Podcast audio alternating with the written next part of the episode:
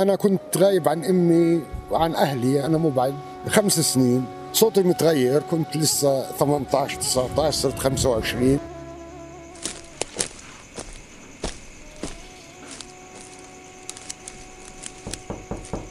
فرحنا دقينا على الباب.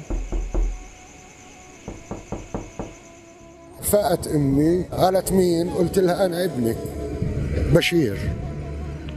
آه قالت لي لا. روح انصرف هذاك مات في لبنان. قلت لها أنا ابنك بلالي الدهر غدار بفراقك بلالي.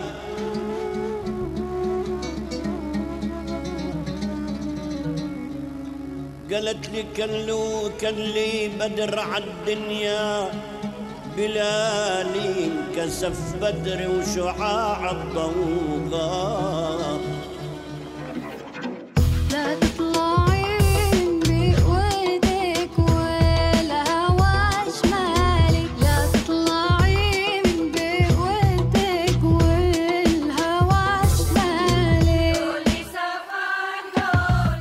بودكاست اللويح. بسترجع حكايا وأحداث من حياة الشعب الفلسطيني من خلال الأغاني الشعبية الفلكلورية. تماما زي استرجاعنا للذكريات من أي أغنية بنسمعها. بدنا نحكي عن الفولكلور نسمع الأغاني ونتذكر قصصها. أنا عمار أبو حسين وهذا بودكاست اللويح.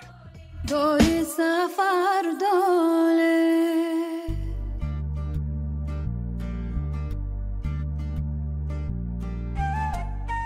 عدد قليل جدا من الأغاني الشعبية الفلكلورية قدرنا نعرف مين مؤلفها أو مغنيها الأصلي. ولكن في بعض الأحيان اعتبر بعض الباحثين اجتماع بقية مقومات الأغنية الشعبية زي انتشارها بشكل واسع في كل المناطق ولكل الفئات الشعبية أو إنها تتغنى من قبل عامة الناس بدون معرفة مؤلفها. بالتالي يتم اعتبارها ضمن الأغاني الشعبية الفلكلورية خاصة إذا كانت بتحكي عن قصة شعبية تمثل حياة الشعب. أغنية يا يما في دقة عبابنا. هي أغنية فلسطينية. ألفها وغناها الفنان الفلسطيني أبو عرب بعد ما سمع القصة من صاحبها. وعدا عن فكرة تصنيفها ضمن الفلكلور الشعبي أو خارجه فأهمية ذكرها في هذا البودكاست إنها بتحمل في طياتها قصة مؤثرة لأحد الفدائيين الفلسطينيين. تم تأريخها في أغنية لتضل تذكرنا بأحداث كتير من تاريخ القضية الفلسطينية ارتبطت بهاي القصة.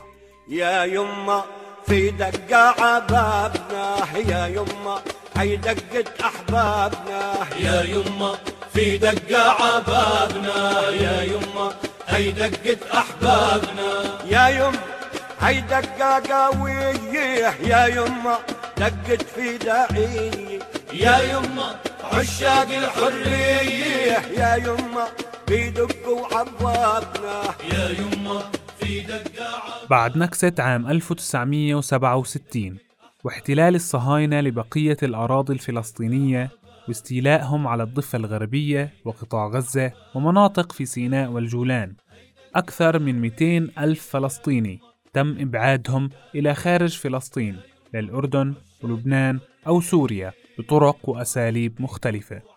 من هاي الطرق كان اعتقال الناشطين والفدائيين الفلسطينيين وبدل وضعهم في السجن إبعادهم إلى خارج الوطن.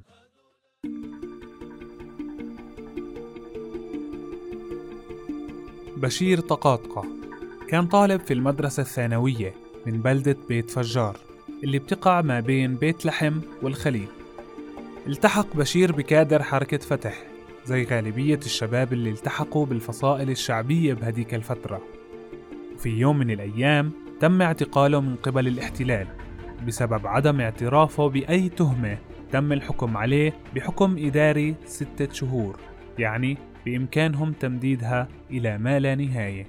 وبعد فترة في المعتقل أخذوا بشير وعدد من الأسرى في باص وتوجهوا للحدود الفلسطينية الأردنية. من هناك تم إبعادهم إلى الأردن. آه، صفونا صف وداروا وجوهنا باتجاه الشرق. وحكوا لنا قبل ما نقيم العصبات عن عيوننا ممنوع تنظروا لوراء وكل من بنظر وراء بنطلق عليه النار. إيه فت فتحوا عيونكم فتحنا عيوننا الواحد له سنة مش شايف الشمس ومليح. قالوا لنا هناك في مغفر لل- للجيش الأردني. بتظلوا ماشيين باتجاهه. بعدها انتقل بشير من الأردن إلى لبنان لاستكمال الدراسة في الجامعة والتحق هناك بكادر منظمة التحرير الفلسطينية وتم تجنيده في صفوف المقاتلين والفدائيين في جنوب لبنان. وهناك صار اسمه الحركي بلال. انقطعت الأخبار عن بلال. وانتقلت بعض الأخبار لأهله إنه استشهد في معركة قلعة شقيف جنوب لبنان. فعملوا له عزا حضروا كل أهل القرية. وبعد خمس سنوات انضم بلال لمجموعة فدائية كانت مهمتها التسلل إلى الأراضي الفلسطينية المحتلة. وإدخال العتاد والأسلحة لتنفيذ عدد من المهمات في القدس الغربية ومستوطنات قريبة من الخليل وبيت لحم. وبسبب حرب عام 1973 ما قدرت المجموعة ترجع على لبنان وقرر الشباب إنهم يضلوا متخبيين في الجبال لحد ما تهدى الأوضاع. يا دار جيتك أنا بعد غيابي والفرقة والشوق لعيونك يا دار نار وإلو حرقة قديش أنا مشتاق للدالي وفياتها قديش أنا مشتاق للجرة ومياتها جيتك أنا يا دار ودموع الحنين طلقة ورا طلقة واقف عباب الدار ودق القلب دقة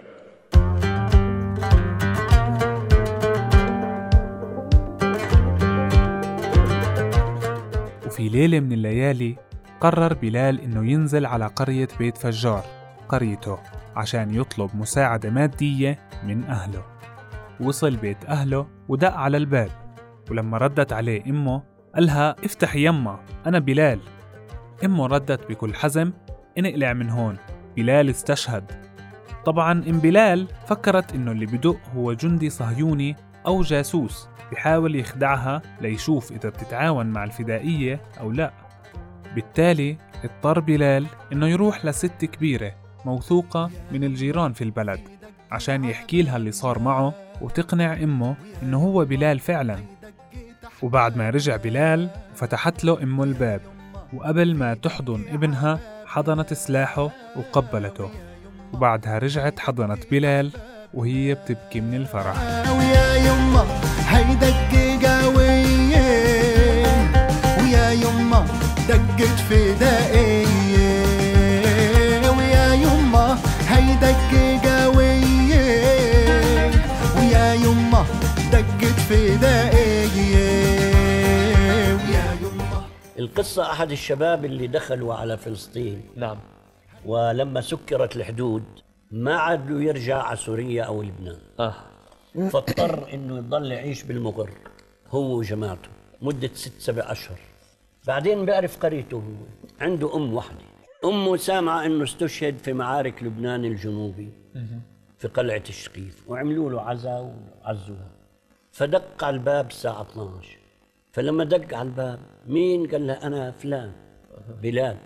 قالت له أنت كذاب هذا يهودي جاي يشوفنا نتعاون مع اليهود مع الفدائيين آه. انكلع منه راح للجيران فهمهن دق عليهن راحوا لأمه فتحت الباب. بدل ما تبوسه صارت تبوس البارود اللي عاملها الكلاشين يا يما في دق عبابنا. يا يما هي دقة أحبابنا قصة بلال أو بالأحرى بشير طقاطقة كان إلها التوفيق بإنها وصلت للفنان أبو عرب وألف بسببها أغنية يا يما في دق عبابنا وغناها وأصبحت من أشهر الأغاني الشعبية. يا امي رحبي وبالبطل هلي وصلي بفرقتك خمسين هلي.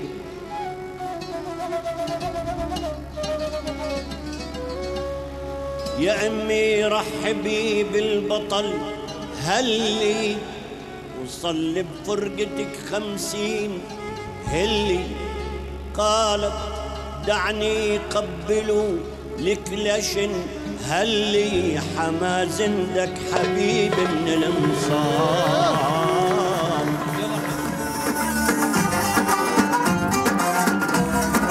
وهالأغنية بتذكرنا إنه في قصص وأحداث كتير.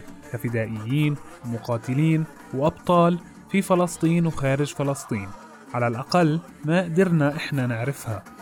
أو لحد هذا الوقت لا زالت طي الكتمان في قلوب الفدائيين. بتمنى تكونوا استمتعتوا بهاي الحلقة. كونوا بخير.